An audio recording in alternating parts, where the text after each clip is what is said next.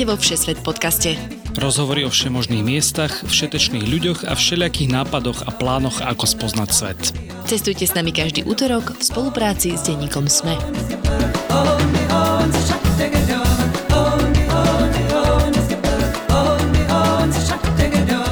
Milé poslucháčky, milí poslucháči, počúvate špeciálnu extra epizódu Všesvetu, ktorou otvárame už v poradí deviatu sériu nášho cestovateľského podcastu. Ja som Tina Paholík-Hamárová a vo virtuálnom štúdiu na trase Dubaj-Bratislava budem mať dnes veľmi vzácnu hostku, ženu, vďaka ktorej snaď pochopím život na arabskom poloostrove oveľa viacej, Soňu Bulbek-Lužinovú, ktorá je spisovateľka a blogerka známa pod menom Soňa Bulbek. Tá sa po pätnástich rokoch života v zahraničí vrátila opäť na Slovensko a venuje sa písaniu kníh aj z prostredia Saudskej Arábie, kde strávila šesť rokov. Ako sa krajina zmenila za posledné obdobie, aké je tam postavenie žien či bezpečnosť turistov, aj aké predsudky majú často ľudia zo Slovenska o moslimských krajinách. O tom všetkom sa budeme rozprávať v tejto časti, ktorá plynulo nadväzuje na našu prvú epizódu o najobľúbenejších turistických destináciách v Saudskej Arábii.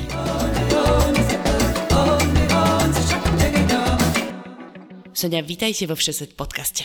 Ďakujem za pozvanie. Veľmi sa teším, že sme sa takto spojili, lebo my túto deviatu sériu Všesvet podcastu otvárame teda takouto dvojepizódou o Saudskej Arábii a je to extrémne fascinujúca krajina, ktorú som navštívila len nedávno a verím, že vy ste naozaj tá najpovolanejšia, ktorá môže o Saudskej Arábii hovoriť.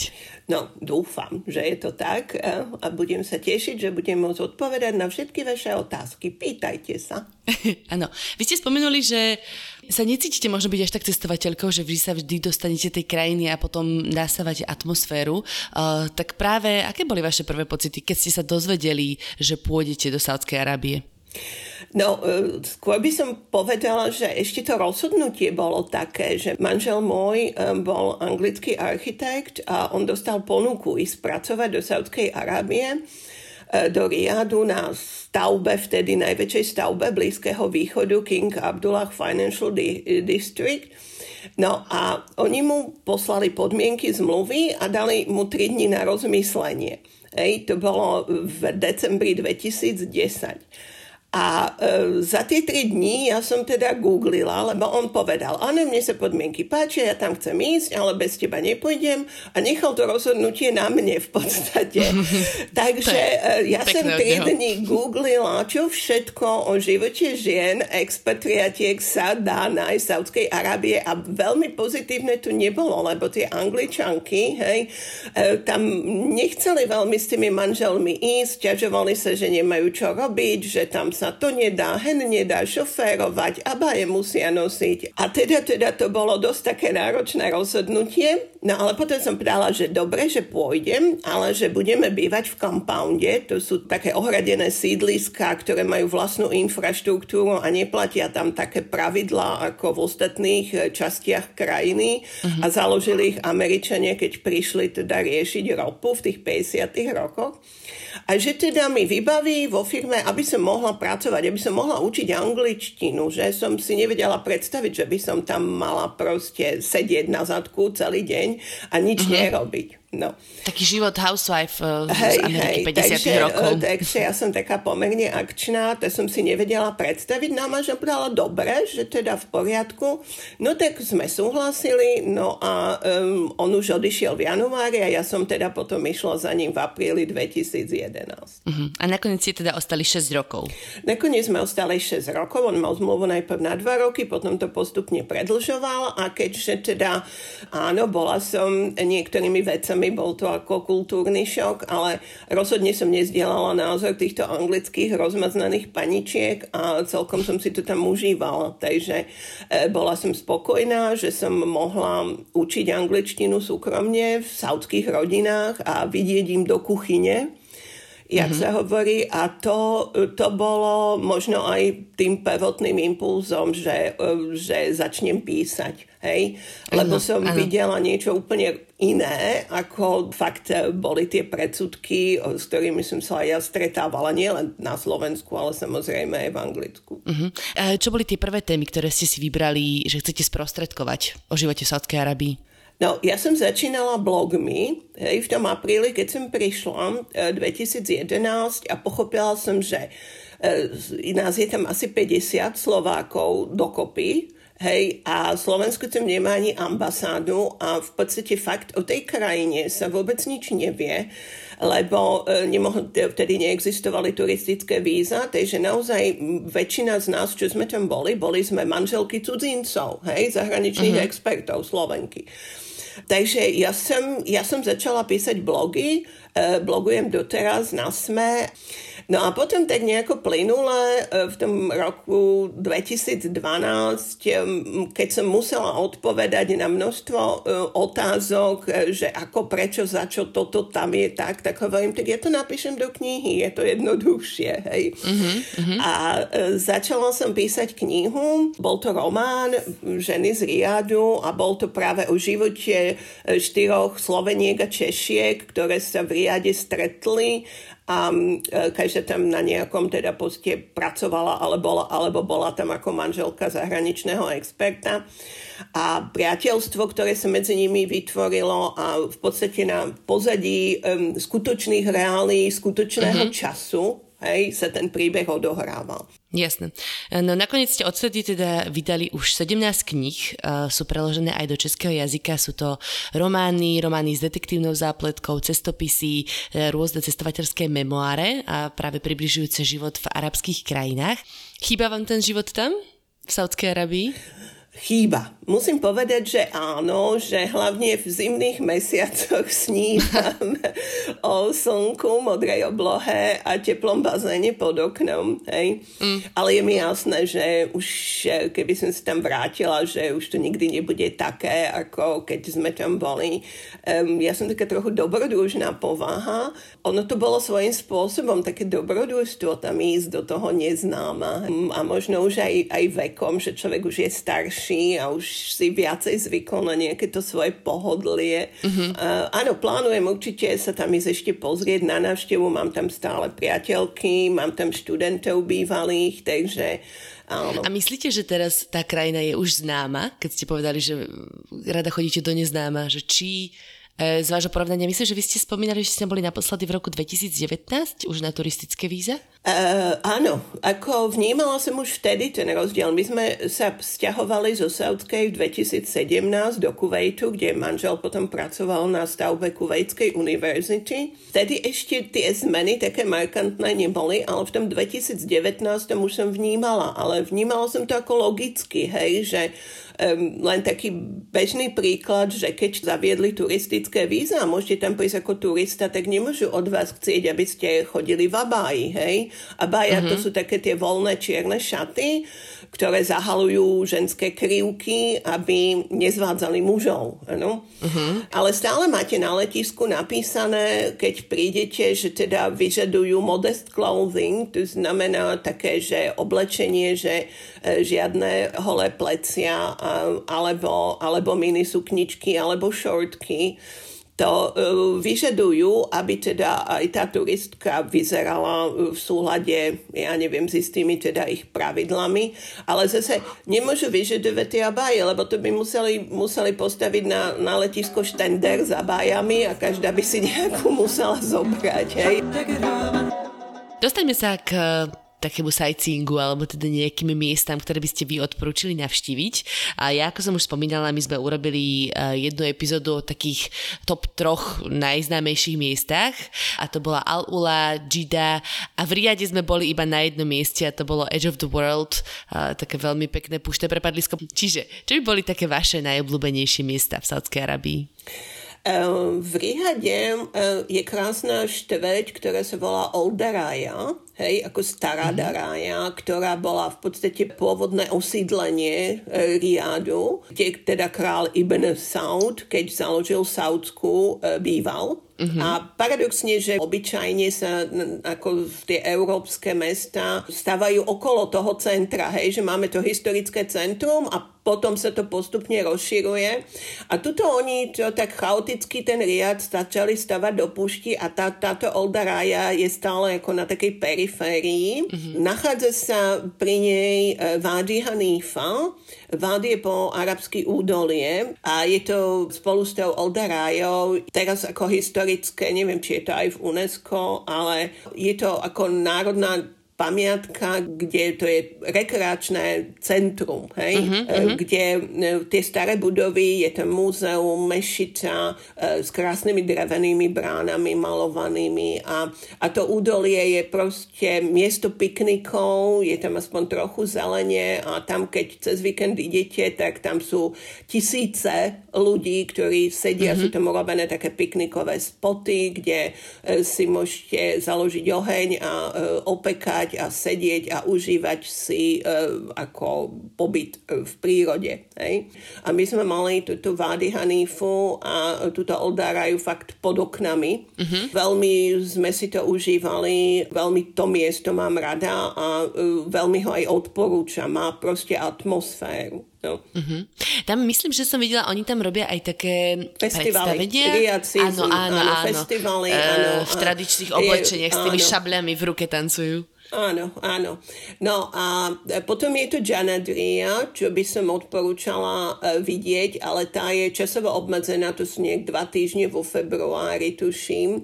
A to je festival e, národnej saudskej kultúry, hej, a ľudovej mm-hmm. tvorivosti. A Janadriyah je dedina asi päťdesiat kilometrov od Riádu, ktorá sa zmení vtedy. Je tam postavený spustu pavilónov, je tam okruh, kde um, sú preteky tiaľ, Uh-huh. a proste sú tam pavilóny rôznych tých provincií, kde oni prezentujú tú národnú kultúru, to znamená tradičné jedlá, tradičné remeslá, môžete tam vidieť na vlastné oči, ako pletú rohožky, ako satká, hej. Uh-huh. Proste je to taká akože Saudská Arábia v malom. Ano. Ale je to strašne náročné, um, tam za tie dva týždne, ja som zažila, sa vystriedalo nejakých päť miliónov ľudí, päť miliónov návštevníkov. Je to obrovský priestor, ktorý nemáte šancu stihnúť za jeden, možno dva dní prejsť, aspoň zhruba, že dostanete mapu v arabčine aj v angličtine pri vchode a proste musíte si vybrať, čo chcete vidieť, lebo je, sa to nedá. A je to teda dostupné aj pre turistov? Že nie len no pre áno, lokálne? Ale ono sa to deje vždycky iba dva týždne v roku, hej? Mm. Že je to ako festival, ako keď my máme, ja neviem, v Banskej Štiavnici festival kumštu a remesla.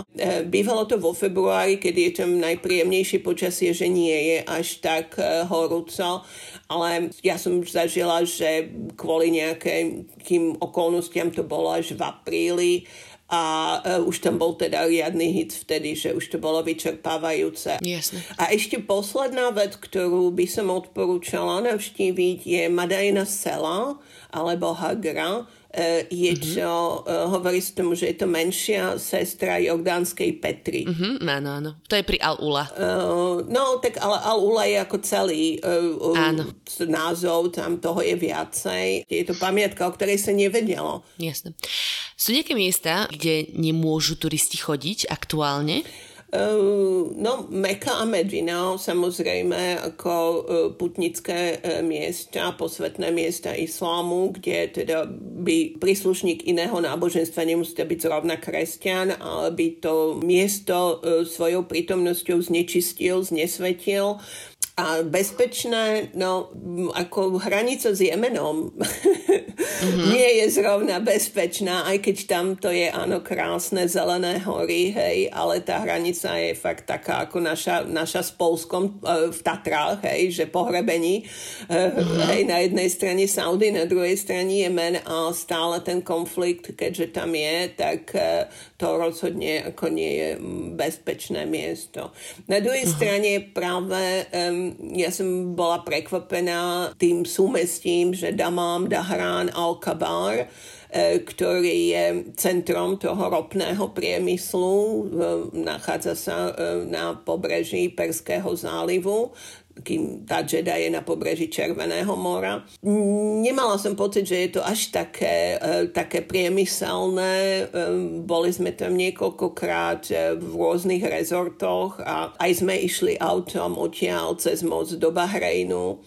Takže uh, bolo to tam také, že celkom príjemné. Mala som pocit, že možno je to trošku zaznávané, že západ slnka niekedy vidíte ropné veže, ale, mm-hmm. ale uh, bolo to tam príjemné. To v Chorvátsku neuvidíte. No, to určite nie. No. Do Damamu však teraz sa veľmi často lieta, lacné letenky aj zo strednej Európy.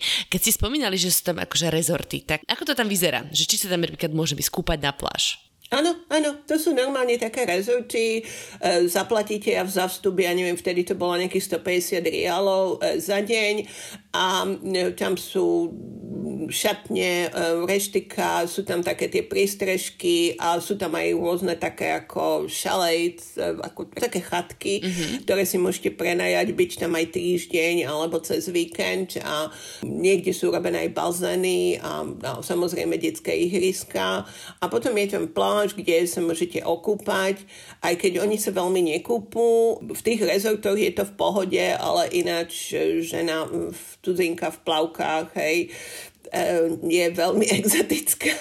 Na veľej, verejnej pláži by som to určite neskúšala. Mm-hmm. Čiže sú aj verejné pláže, nemusíte ísť iba do rezortu. Sú aj verejné pláže, ale sú veľmi špinavé. Tam to, proste mm. oni sú veľkí bordelári. On proste zje z McDonalda, vyhodí to z okna auta a vie, že tam je nejaký ten uh, chlapík, ktorý tie ulice zametá non-stop a upratuje. Mm. A to isté mm. uh, robia aj teda pri tom mori, takže tie verejné pláže sú strašne špinavé, plné plastových fliaž a, a odpadu. Čo zase niektorým nevadí, ale ja by som to neriskla. Jasné.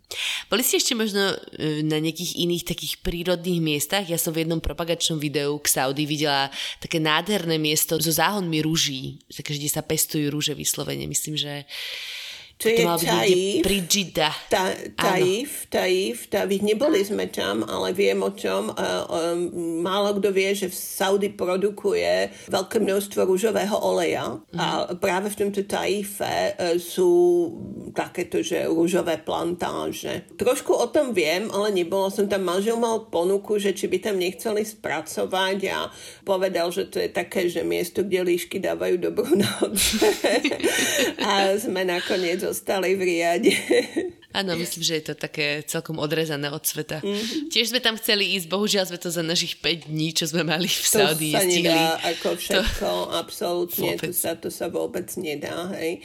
Ako, možno sa dá trošku načuchnúť, hej, že uh, tú atmosféru tej krajiny, ale to hovorím, my sme tam boli šesť rokov a uh, tiež sme neboli všade, to proste, to, to sa nedalo. Sú tam aj miesta a oblasti, ktoré sú možno, že chladnejšie. Teraz narážam, či niekde na severe, napríklad pri jordánskych hraniciach, alebo tak sú hory, kde, ja neviem, v zime padá sneh, alebo také niečo. No práve ako na tých hraniciach s Jemenom, tam to je chladnejšie, tam býva chladnejšie, mm-hmm. ale je to vždycky ako rok od roka, že zažili sme jednu zimu v Riade, kde sme na Vianoce, hovorím konkrétne o Vianociach, že sme sa klepali kosou, že bola zima, padal taký, že dobre, že nedáš so snehom. A mm-hmm. nám bola zima, horúci čaj, varené víno a teplé ponožky a v deke zabalení sme pozerali nejaké vianočné rozprávky a o rok na to sme sa kúpali v bazéne na štedrý deň, alebo boli sme, ďalší rok sme boli v Džede, práve v takomto rezorte skoro na týždeň a takisto na prvý sviatok si ako pamätám, že synovia mi volali, že maminka, že kde si je, hovorím, no práve som na pláži. Takže um, um, tiež je to také, že aj tu zažívame rôzne extrémy počasia, tak aj tam. Ale tam je väčšinou času, je tam teda pekne a keď tam peši, tak peši, peši tri dni. Poďme k tomu postaveniu žien v spoločnosti. Um, vy ste v blogu písali v roku dvetisícsedemnásť, že Korunný princ predstavil vtedy svoj projekt Vision dvetisíctridsať a, a že v rámci tohto projektu možno bude konečne umožnené aj ženám sadnúť si za volant a že ste písali o ich protestnom pochode v roku dvetisícjedenásť. Tak skúsme si predstaviť tú situáciu pre ženy, čo všetko bolo pre nich nariadené práve v tom roku dvetisícjedenásť, keď ste prišli do krajiny. No, to šoférovanie, sa tak, také tie protesty za to, aby ženy mohli šoférovať, sa tak ako opakovali pravidelne, hej, tak vždycky v istých intervaloch nejaké aktivistky to riešili. Ono to bolo také paradoxné, že ono na to totižto neexistoval žiaden zákon, ktorý to zakazoval, čiže ono nebolo čo dovoliť, uh-huh. hej. Ono to bol taký sociálny úzus, ktorý vyjadroval um, fakt, že saúdski muži neboli pripravení na to, že ich manželky, sestry, céry budú až tak samostatné, že proste zvesia zvešiaka kľúčiky od auta a odídu z domu. Mm-hmm, ale pohybovať sa mohli same po vonku, akože keď išli, ja neviem, na vychádzku a tak ďalej, hej? Áno, ale oni teda mali, boli vozené, že vozené boli rodinnými príslušníkmi alebo mali šoférov rodinných. Mm-hmm. Tam proste tie bohatšie vestvy, kde ja som učila, mali dve, tri, štyri autá, mali minimálne jedného rodinného šoféra, ktorý bol na nič iné, len to, aby keď si pani domu a slečny céry zmyslia, tak ich vozil tam, kde potrebujú. Mhm. Takže z ich uhla pohľadu to nebolo potrebné, aby mali vodičák a nevnímali to ako obmedzenie. Že ona bude sedieť na zadnom sedadle a četovať s kamoškami, nech sa šofér stresuje. Tam sa ináč príšerne jazdí, ako ano. Musím povedať. Mali ste tú, tú česť šoferovať po riade? Nie, nie, nie, nikdy. Akože, no my keď sme odchádzali dvetisícsedemnásť, tak um, tedy to ešte nebolo. To mm-hmm. šoférovanie prišlo až v júni dvetisícosemnásť. A keď som v tom dvetisícdevätnásť som tam bola, tak ma ale vozila po riade priateľka Slovenka, ktorá tam pracuje ako špecializovaná zdravotná sestra a ktorá si kúpila auto a ktorá teda tým autom chodila a ja som sa skláňala v hlbokej úcte pred ňou. Áno, áno, je to, je to celkom zaberák. Ja som si to teda otestovala iba jeden deň v riade, ale doteraz na to s láskou spomínam. Áno, áno, áno. A čo sa ale týka možno nejakého zamestnávania žien, a ja mám pocit, že teraz je taký celý movement zamestnávania žien v Saudskej Arabii naozaj do všetkých možných pozícií. Tak videli ste tam ženy v obchodoch ako zamestnanky, napríklad niekedy v tom roku dvetisícjedenásť? Áno, nie som si istá, či to bolo dvetisícjedenásť. Oni v dvetisícdvanásť, tuším, prišli s takým programom saudizácie, kedy si uvedomili, že majú v krajine desať miliónov cudzincov a nejakú tridsaťpercentnú nezamestnanosť svojich vlastných občanov. Hej? A uh-huh, začali uh-huh. presedzovať do všetkých pozícií proste Saudianov. Čo nebolo až také jednoduché, lebo um, oni sú teda pomerne leniví a hlavne, hlavne každý chce byť manažér, že chce sedieť v klimatizovanej kancelárii pred počítačom a hovoriť do telefónu nejaké pokyny, ale všetku fyzickú prácu tam teda robia títo chudobní, alebo teda robotníci z chudobných krajín Afriky a Ázie, ktorí stavajú, zametajú, predávajú a robia všetko, hej. Takže ono to až také jednoduché nebolo, lebo tí Saudenia de facto nič nevedeli, každý mal univerzitu, ale neboli použiteľní, no. No a tu sa, tu sa prejavilo to, že tie ženy sú také uh, akčnejšie a proste uh, oni sa tak nejak aj chopili tej šance, že to zamestnanie uh, im mohlo dať svojím spôsobom nezávislosť, že nemuseli uh, byť závislé od otca alebo od brata alebo od manžela, hej, a že by sa mohli aj nevydať a mm-hmm. keď by mali prácu, mali by z čoho žiť. Takže ja som považovala to dovolenie šoférovania ako za mimoriadne šikovný ekonomický ťah. Lebo aby tie ženy mohli pracovať, museli sa do tej práce nejako dostať. Hej? A v Saudii neexistuje žiadna verejná doprava. Stavajú už, no koľko to bude, no od dvetisícštrnásť stavajú metro, ktoré malo byť hotové dvetisícdvadsať, ale kvôli korone teda je to posunuté, je dvetisícdvadsaťtri. Mm-hmm. A furt není. Takže to bol taký začarovaný kruh. Samozrejme sú tam učiteľky, sú tam doktorky a podobné zamestnania, hej, ktoré si to mohli dovoliť. Tam tie platy oni majú veľmi slušné. V priemere napríklad učiteľ v priemere zarobí akože našich päťtisíc eur, keby sme to tak zobrali. Mm-hmm, hej. Mm-hmm, okay, a e, takže im to umožnilo pracovať e, na všetkých možných pozíciách a podporiť tú ekonomiku. Mm-hmm. Uh-huh. A môžu teda saúdske ženy pracovať aj spolu s mužmi, napríklad na nejakých pracoviskách, lebo bolo celkom zaujímavé, keď ste písali o tom, že ženy môžu voliť, ale dokonca, že môžu byť aj volené. Ale že sa hovorilo o tom, že keď sú napríklad nejaké schôdze miestnych sp- samospráv, tak muži odmietli sedieť za jedným stolom so zvolenými ženami. Áno, ale teraz už im došlo, že aké je to výhodné, že sa môžu stretávať. Takže e, e, už sa to zmenilo. My keď sme prišli, tak ešte boli napríklad aj v reštauráciách, že family section a single section. Že uh-huh, sú tam tak, že, že bola časť reštaurácie vyhradená pre osamelých mužov, alebo teda iba pre, pre mužov, a časť reštaurácie bola vyhradená pre rodiny a teda aj, aj pre ženy. Hej. To takisto sa už teraz zrušilo a e, súvisí to aj s tým otvorením, že sa poriadajú koncerty a na tých koncertoch samozrejme môžu byť mladí ľudia alebo ak, ľudia akéhokoľvek veku a môžu sa miešať muži, ženy, že nie, nemôžu urobiť e, sekciu. Mm-hmm. Ale napríklad v kinách my sme boli v tom dvetisíc devätnásť, sme boli aj v kine a tam teda bolo to kino tak akože symbolicky bola tá sála rozdelená, že, že v jednej časti sa predávali lístky iba pre single e, mužov a v druhej časti akože nižšie sa predávalo e, pre family, hej. Uh-huh. Aby ste mali istotu, že e, budete sedieť v kine a e, neznámy mladý muž vedľa vás nebude vás obťažovať, uh-huh, hej. Áno, áno, a tej časti, že family sa rátajú napríklad aj skupina žien. Áno, že? áno, áno. Ešte celko zaujímavé, keď ste to takto naznačili, tak aj v reštauráciách my sme takto to zažili teraz v Riade v januári, že boli oddelené sekcie pre family a boli za paravanom.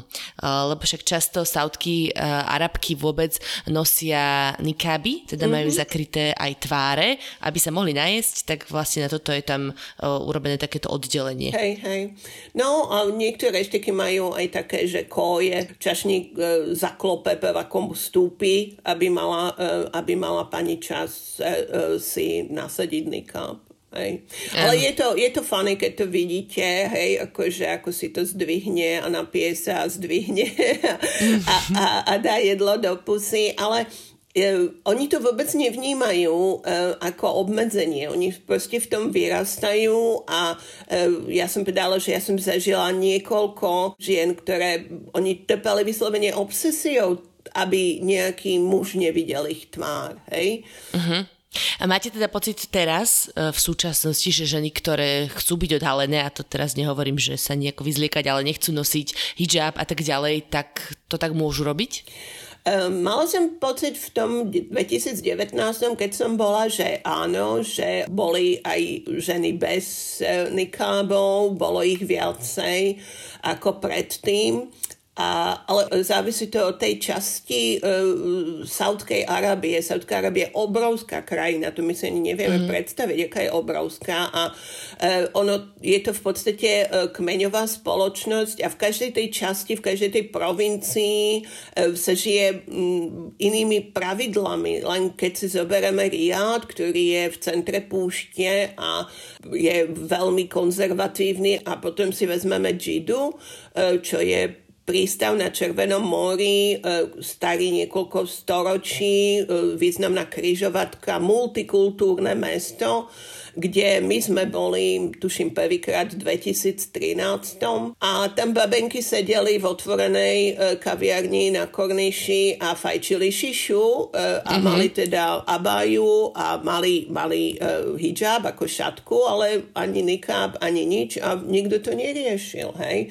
Kým v Riade sedieť vonku na terase reštaurácie sme mohli jedine v diplomatickej štveti, hej, ale v centre mm-hmm. mesta to nehrozilo. Akože keď ste boli samé ženy, keď ste išli s mužom, tak predpokladám, že ste mohli sedieť aj v Riade, v Riade asi vonku. Uh, práve, že aj keď sme išli s mužom, proste Aha. to bolo, že ženy nemohli sedieť vonku na terase verejne, mm-hmm. hej, vonku. Mm-hmm. No.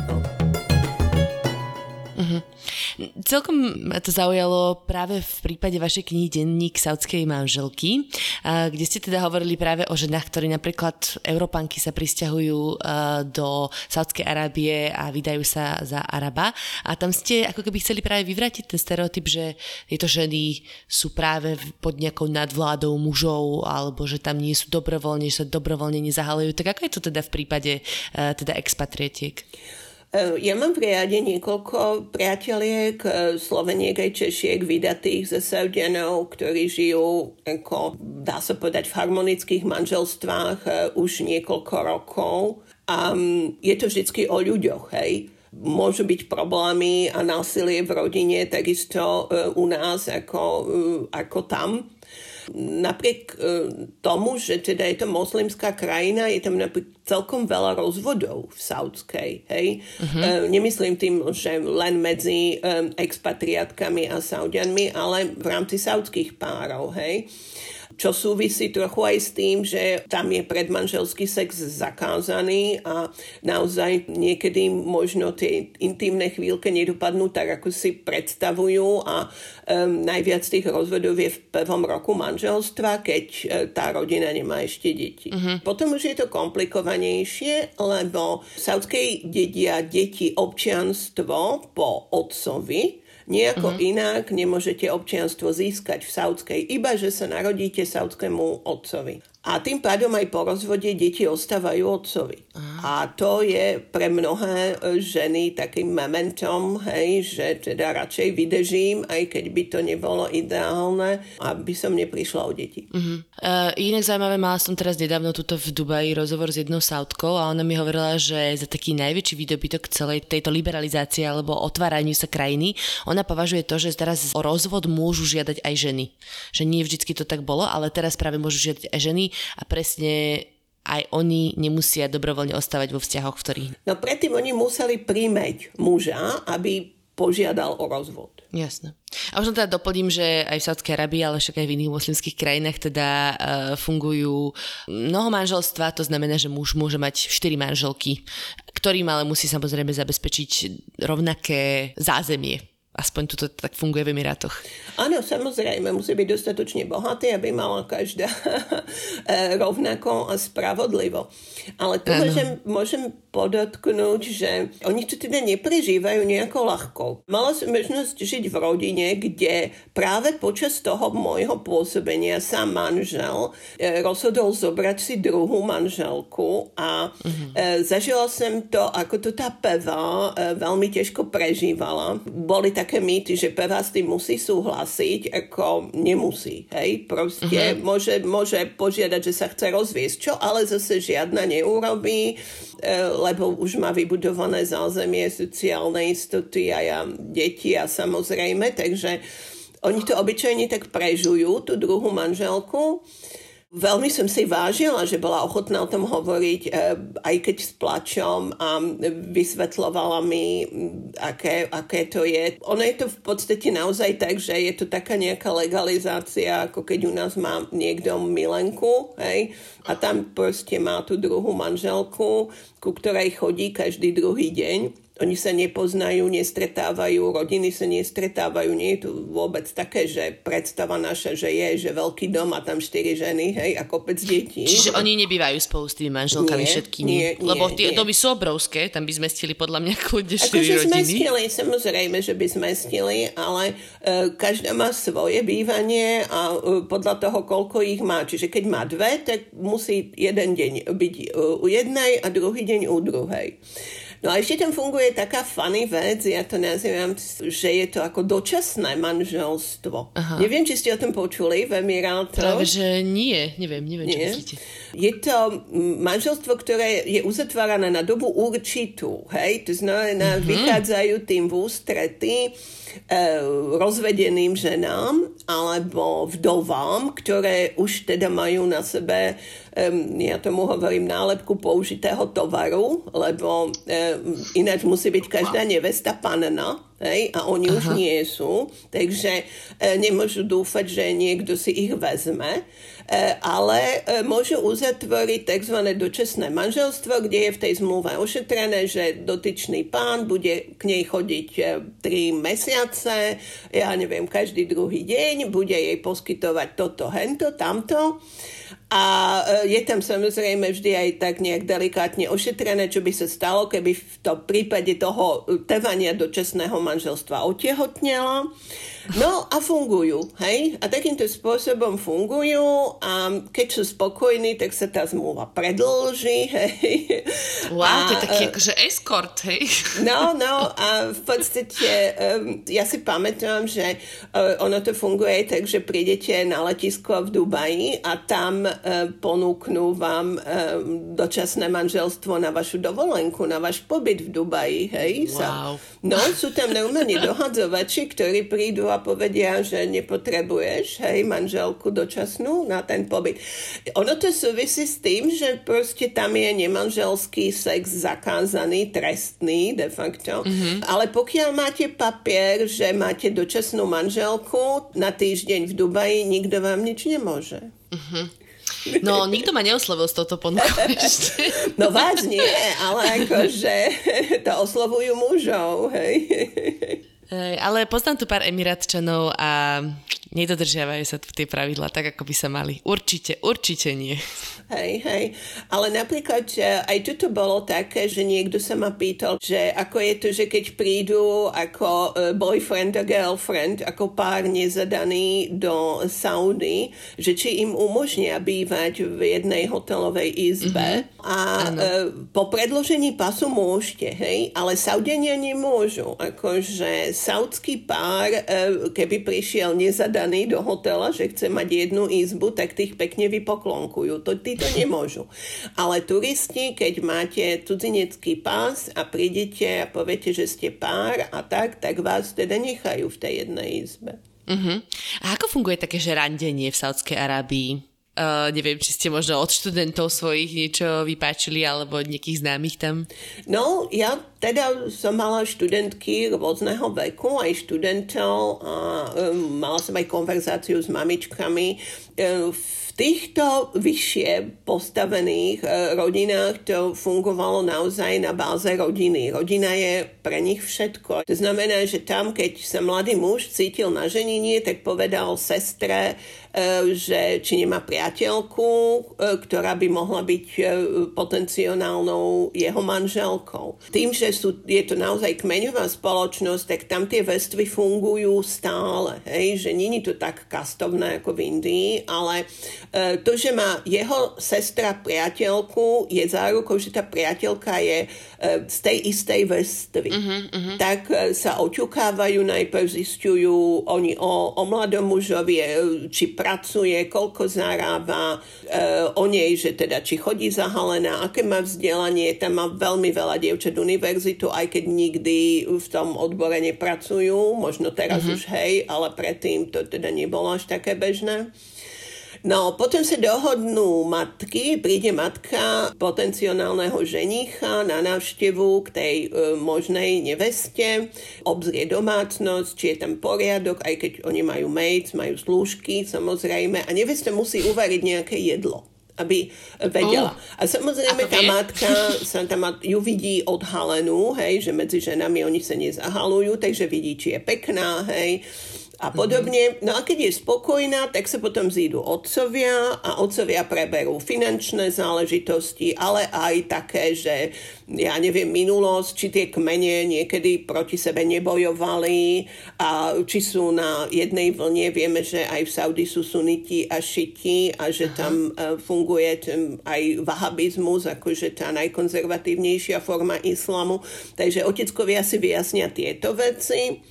No a keď sú spokojní aj oni, tak potom nasleduje spoločná návšteva, kde teda sú predstavení e, aj mladí a môžu si vymeniť telefónne čísla a potom môžu tak, také tri mesiace si telefonovať alebo sa stretávať v prítomnosti e, člena rodiny. Obyčajne to býva nevestín brat, hej.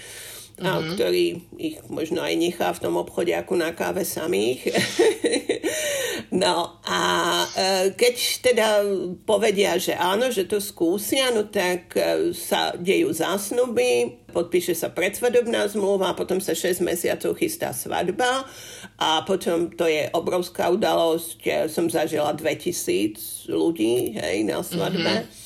Wow. E, osobitne muži, osobitne ženy. Tam vôbec e, to nefunguje, že by oslavovali spolu, hej. Mm-hmm. A potom sa teda stanoví ten deň svadby, e, na ktorý je nevesta vyčančaná, strávi deň v beauty salóne a šaty má samozrejme západné, žiadne abáje, ale holé plecia. A podpíše sa už potom svadobná zmluva, kde podpíšu aj rodičia nevesty a rodičia ženicha. No a to je teda akože veľmi zaujímavé a naozaj si myslím, že jasne, že no pred rodinou to tak určite musia robiť, ale že často sa podľa mňa stretávajú aj na tajnáša. Niekde tí mladí. No, ono sa stretáva na tajnáša. Mne aj boli v systém, neveri mi bol vysvetlený, ako funguje napríklad. Ono tie niektoré domácnosti, ako všetky majú rozdelené, že majú hostovskú časť a majú ako vnútornú časť domu. Mm-hmm. No a tá hostovská časť môže byť ešte teda pánska hostovská čas a dámská hostovská časť. Takže pokiaľ je milenec akože mladý a taký, že nie je veľmi robustný, tak kľudne môže do dámskej časti prísť zahalený kompletne, hej, iba oči, a keď by manžel chcel v tom čase navštíviť manželku, tak mu povie maid, že sorry, ale pani má na návšteve priateľku a takže až keď teda priateľka odíde. No, to ma nikdy nenapadlo, že vlastne to je extrémne dobré maskovanie. Áno, áno, to mladí muži, kedysi bolo v riade také nariadenie, že mladí muži ako samotní nemôžu do obchodiakov, lebo robia nezdobu, naháňajú dievčatá, obťažujú ich a ja neviem čo. No, wow. Takže keď už iná možnosť nebola ako oklamať tú security pri bráni, no tak šlohli matke alebo sestre abáju, zamaskovali sa, hej, prešli do obchodiaku, tam teda abáje e, zložili a, zas, a užívali si to, že sú tam ako mládenci.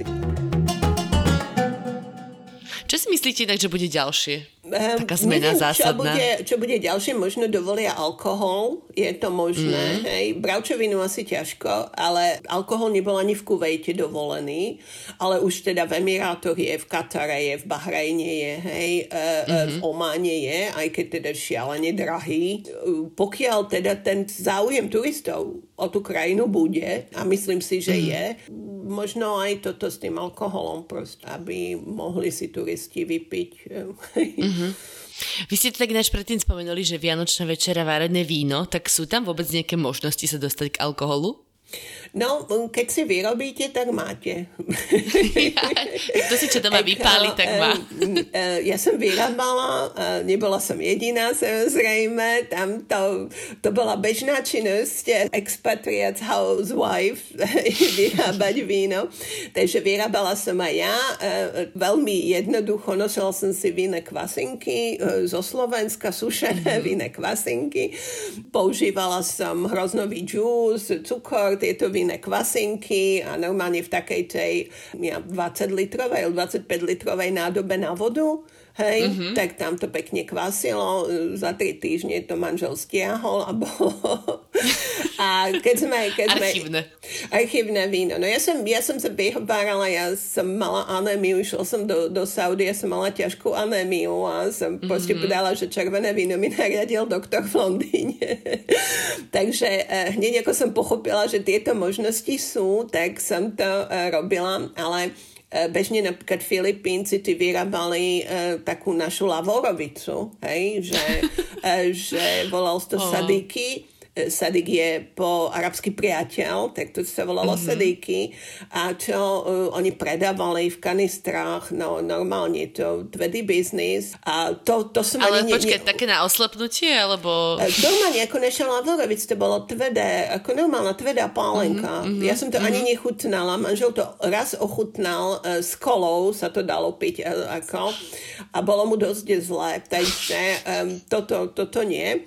Ale my sme fakt mali tu šťastie, že sme bývali v tom kompounde, ktorý bol blízko diplomatickej štvrte a v niektorých tých susedných vilách bývali diplomati, ktorí mali prístup k alkoholu. Takže v istom období manžel skonštatoval, že máme lepšie zásobený bar, ako keď sme boli v Londýne. Ináč to sa stalo aj nám v Emirátoch. Ale to bolo, to bol náš prípad. Samozrejme, nebolo to tak u všetkých. Hej. Ja si pamätám, že nejaké akcie na britskej ambasáde, kde proste tí Briti boli, boli sťatí, ešte kým prišiel druhý chod večere, už boli teda totálne... Oni celkovo nevedia veľmi piť, takže... No a potom pijú aj domáci, samozrejme. Ja som mala niekoľko saudských študentov a ten jeden bol taký, že keď som povedala, že manžel bude mať päťdesiatku a že by som mu rada, to bolo hneď prvý rok, ako sme prišli v tom dvetisíc jedenásť, ešte sme nemali nejakú takú vedomosť o ambasádach alebo kontakty. Ja som mu ptala, mm-hmm. že by som chcela uh, mu whisky na, na, na tú päťdesiatku. Tak mu ptala, že dobre, že nachystaj si peniaze. A na ďalšiu hodinu, ako prebehol výmenný obchod, že ja som dostala fľašu whisky a on dostal nejakých šesťsto riálov. No ako samozrejme. Oh. To je dosť ináč. Akože, no, a tak hej, asi to no, nebolo jednoduché to zohnať. Mal manžel iba raz v živote, takže tak ako, to vtedy mi to nejak som to neriešila. No. Ale úplne si predstavím, ako mu to dávate v obálke, tak posúvate po stole a on zo spodu popod stôl vám posúva akože nejakú, nejakú tašku, krytú tašku s tým chlapom. To sa udialo u, u nás v kompaude, ako on chodil na hodiny ku nám domov, takže to sa udialo akože u nás v obývačke. Dobrý deal. Čo by ste odporúčili, napríklad, keby tam nejakí turisti chceli vycestovať s flaškou v nie, batožine? Nie, nie, nie. Aby to neskúšali, prípade, že? Mm, ani neskúšaj, nech neskúšajú, lebo by ich kľudne mohli deportovať. Ako. Môže byť náhoda, že nik, ne, nepozrú sa do tej batožiny a, a môže byť, že sa pozrú a mali by, mali by problémy. Hej? Ako. Mm-hmm. Čo najhoršie, viete, čo najhoršie sa môže stať? No, vrátia vás. Akože prídete o celý pobyt, do všetko, čo ste investovali, hej, ako do tej dovolenky, tak o ňu prídete, no. No keď sme už teda roz, uh, rozobrali takéto pochutiny, tak uh, dostanem sa iba k poslednej časti nášho rozhovoru a to je jedlo.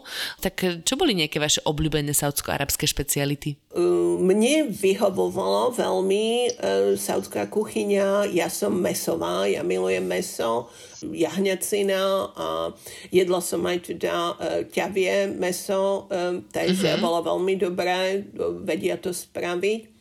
Vždycky je tam nejaké predjedlo, hej? Sú to pomazánky, humus, e, mutabal, e, baba ganúš, e, do ciceru a toto je s baklažánov, e, mm-hmm. ktoré sa jedia s e, tými plackami, to je arabský chlieb, e, k tomu je zelenina, e, veľa šalátov, potom je hlavné jedlo, ktoré je vždy nejaké grillované mäso, kura alebo, alebo mleté mäso, na spôsob, no ako my to voláme fašírka, ale oni, oni mm, také tie kofty, meso, alebo niečo áno, také, hej.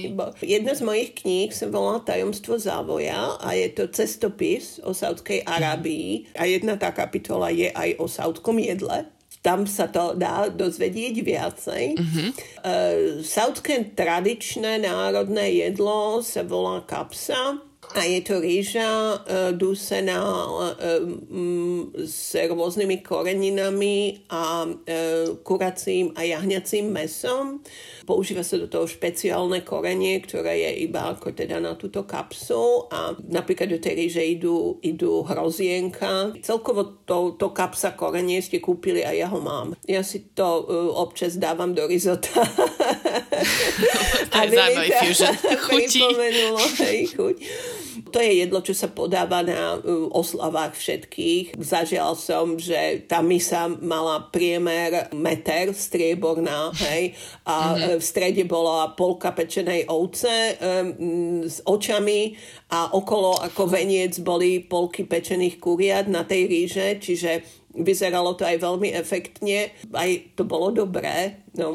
Tak stredoveko si to predstavujeme. Áno, áno, tak si to aj kľudne predstavte, tak sa to teda aj e, je, oni um, niekedy jedia aj rukami, aj ten stredovek to môže aj týmto pripomínať. Je pravda, že jedia iba pravou rukou? Áno, áno, lebo je ľavá na um, osobnú hygienu, takže jedia iba pravou. Áno, keby náhodosť niekomu chceli podať ľavú ruku, tak to nikdy nerobte. Ej, ej, je to aj divné, no, ale nero, nerobí sa to. Ruka, u nich sa nepodáva ruka. No, to pravda. A, a muži áno, hej, ale medzi mužom a ženou neznámym, tam sa ruka ako nepodáva. Majú na taký iný, ja, ja si pamätám, že som urobila také faux pas, že v centre Riadu e, som spontánne objala anglického kamaráda, ktorý priletel z Londýna a, a až potom to sme si uvedomili, že po nás pozerajú. Vidíte, to ale v tom čase ešte fungovala mravnostná polícia, nie? V tom polícia čase ešte Riadu. Áno, fungovala ešte mravnostná polícia, a našťastie nebola nikde po ruke, takže sme to prežili, že chytro sme potom manžel hneď ma odtehol a, a sme zaliezli do nejakej reštiky. A tak to nemohli vedieť, že to nebol váš manžel, ale v každom prípade predpokladám, že žiadne prejavy náklonnosti nie sú no, v uliciach Sádskej Arábie. By som sa nemala objímať na verejnosti, no. Hej. Ešte sa vrátim k tomu jedlu. Ja som čítala viacero vašich rozhovorov a veľmi sa mi páčil rozhovor, ktorý ste robili s vašim synom Kubom Lužinom, pozdravujeme ho, že či sa dajú pripraviť v Saudskej Arabii vajíčka na kapote auta. Á, no, no, no.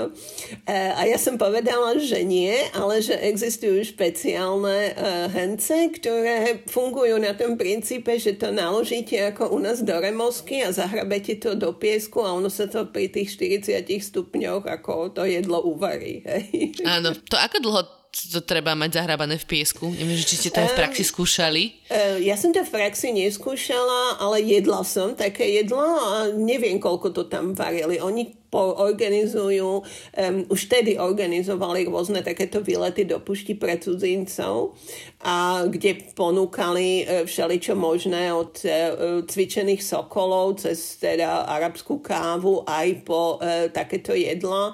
Takže ja už som to jedlo iba jedla, bolo to na štýl nášho guláša, uh, akurát tam ešte okrem zemiakov bola aj zelenina, akože mrkva, cuketa, mm-hmm. ja neviem čo.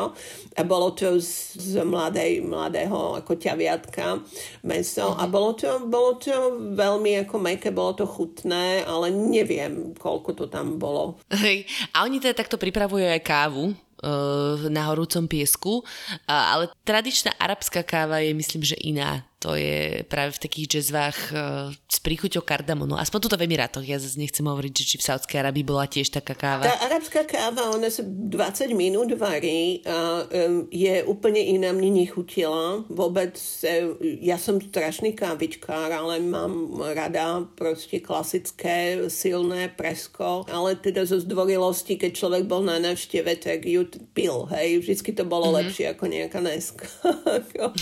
Lebo je to taká tradícia, akože tá arabská káva je tam, že bežná v každej domácnosti. Arabská káva a datle, hej, to ináč spolu mm-hmm, to ešte mm-hmm. ako celkom ide, tie datle naozaj áno, eliminujú horkosť tej kávy.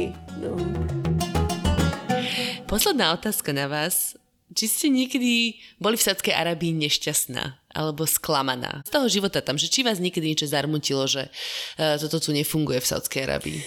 Ja by som to nenazvala ako zarmutok, ja by som skôr naz- nazvala, že teda ma naštvalo tam niekoľko vecí, hej, a že tým, že ja som fakt taká veľmi impulzívna a spontánna, tak ja som bola schopná akože nakričať na niekoho, hej, a hlavne teda na šoférov, ktorí furt meškali, furt blúdili, nevedeli, kde idú, alebo potom jazdili šialene rýchlo, že, že niekoľkokrát som si tak ako vydýchla, že, že keď som prišla do toho compoundu, že chvála Bohu, že máme ten bar a môžem si hrknúť, lebo som bola zelená a fialová. takže takže um, hovorím, vo všeobecne som hovorila, že taká tá, um, ten laxný prístup k času, všetko je bukra, bukra, inšála, mm-hmm. zajtra, zajtra, Allah dá a um, nie sme byť na to naučení, alebo ja som nebola to naučená. Ma to ako, no vyslovene ma to ako štvalo, hej, keby som mala mm-hmm. povedať, tak, že bola som, bola som naštvaná niekedy na to. A máte pocit, že si sa tomu tak prispôsobili počase? A to sa teraz normálne pýtam pre seba, lebo mňa to tu tiež extrémne frustruje, no, áno, lebo som že si všetko vedela, je inšala. Že nemá zmysel, že nemá zmysel sa rozčulovať, aj tak to nikam nevedie. Oni, oni to vôbec nechápali. A ja som potom, potom po nejakých možno tých troch rokoch som si vedomala, ale tak kde sa budeš ponáhľať, Soňička? Však keď sa tu nikto neponáhľa a im je to jedno, že prídeš ako na tú hodinu k tej rodine neskôr, neposlali oni šoféra na čas, no tak akože, no tak to nerieš. Mm-hmm.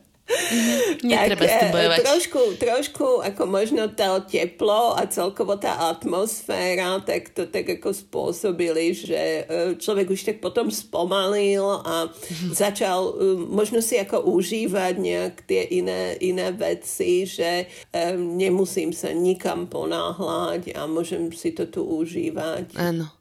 Dobre, beriem vás za slovo. Budem sa snažiť sa tomu prispôsobiť aj ja. Dobre, ďakujem vám veľmi pekne. Bolo to super rozprávanie. Ja dúfam, že nám to niekedy vyjde možno aj na osobné stretnutie. Mne sa veľmi páči sa rozprávať o arabskom svete a naberať nejaké skúsenosti a pochopiť to možno lepšie, ako toto funguje. Takže si to veľmi vážim.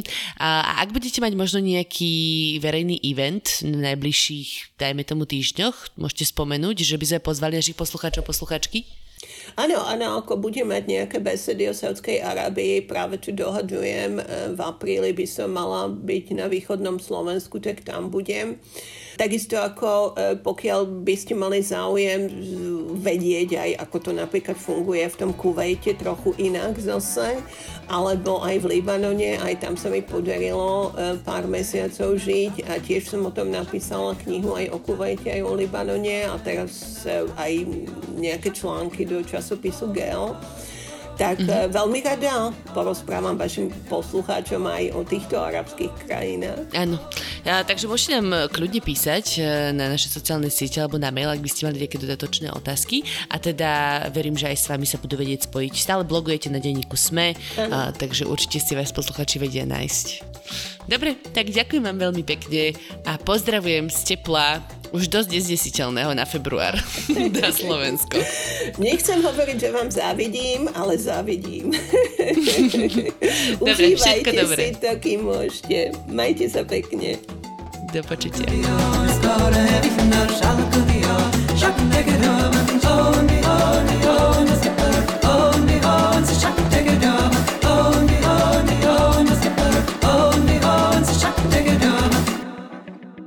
Volám sa Barbora Mareková a v denníku SME pre vás robím podcast Ľudskosť o tom, ako na naše mentálne zdravie vplýva rodina a spoločnosť.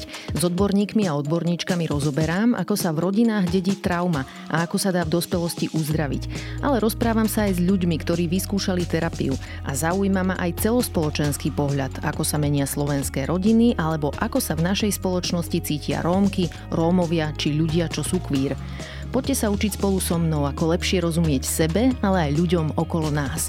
Podcast Ľudskosť vychádza každý štvrtok vo všetkých podcastových aplikáciách.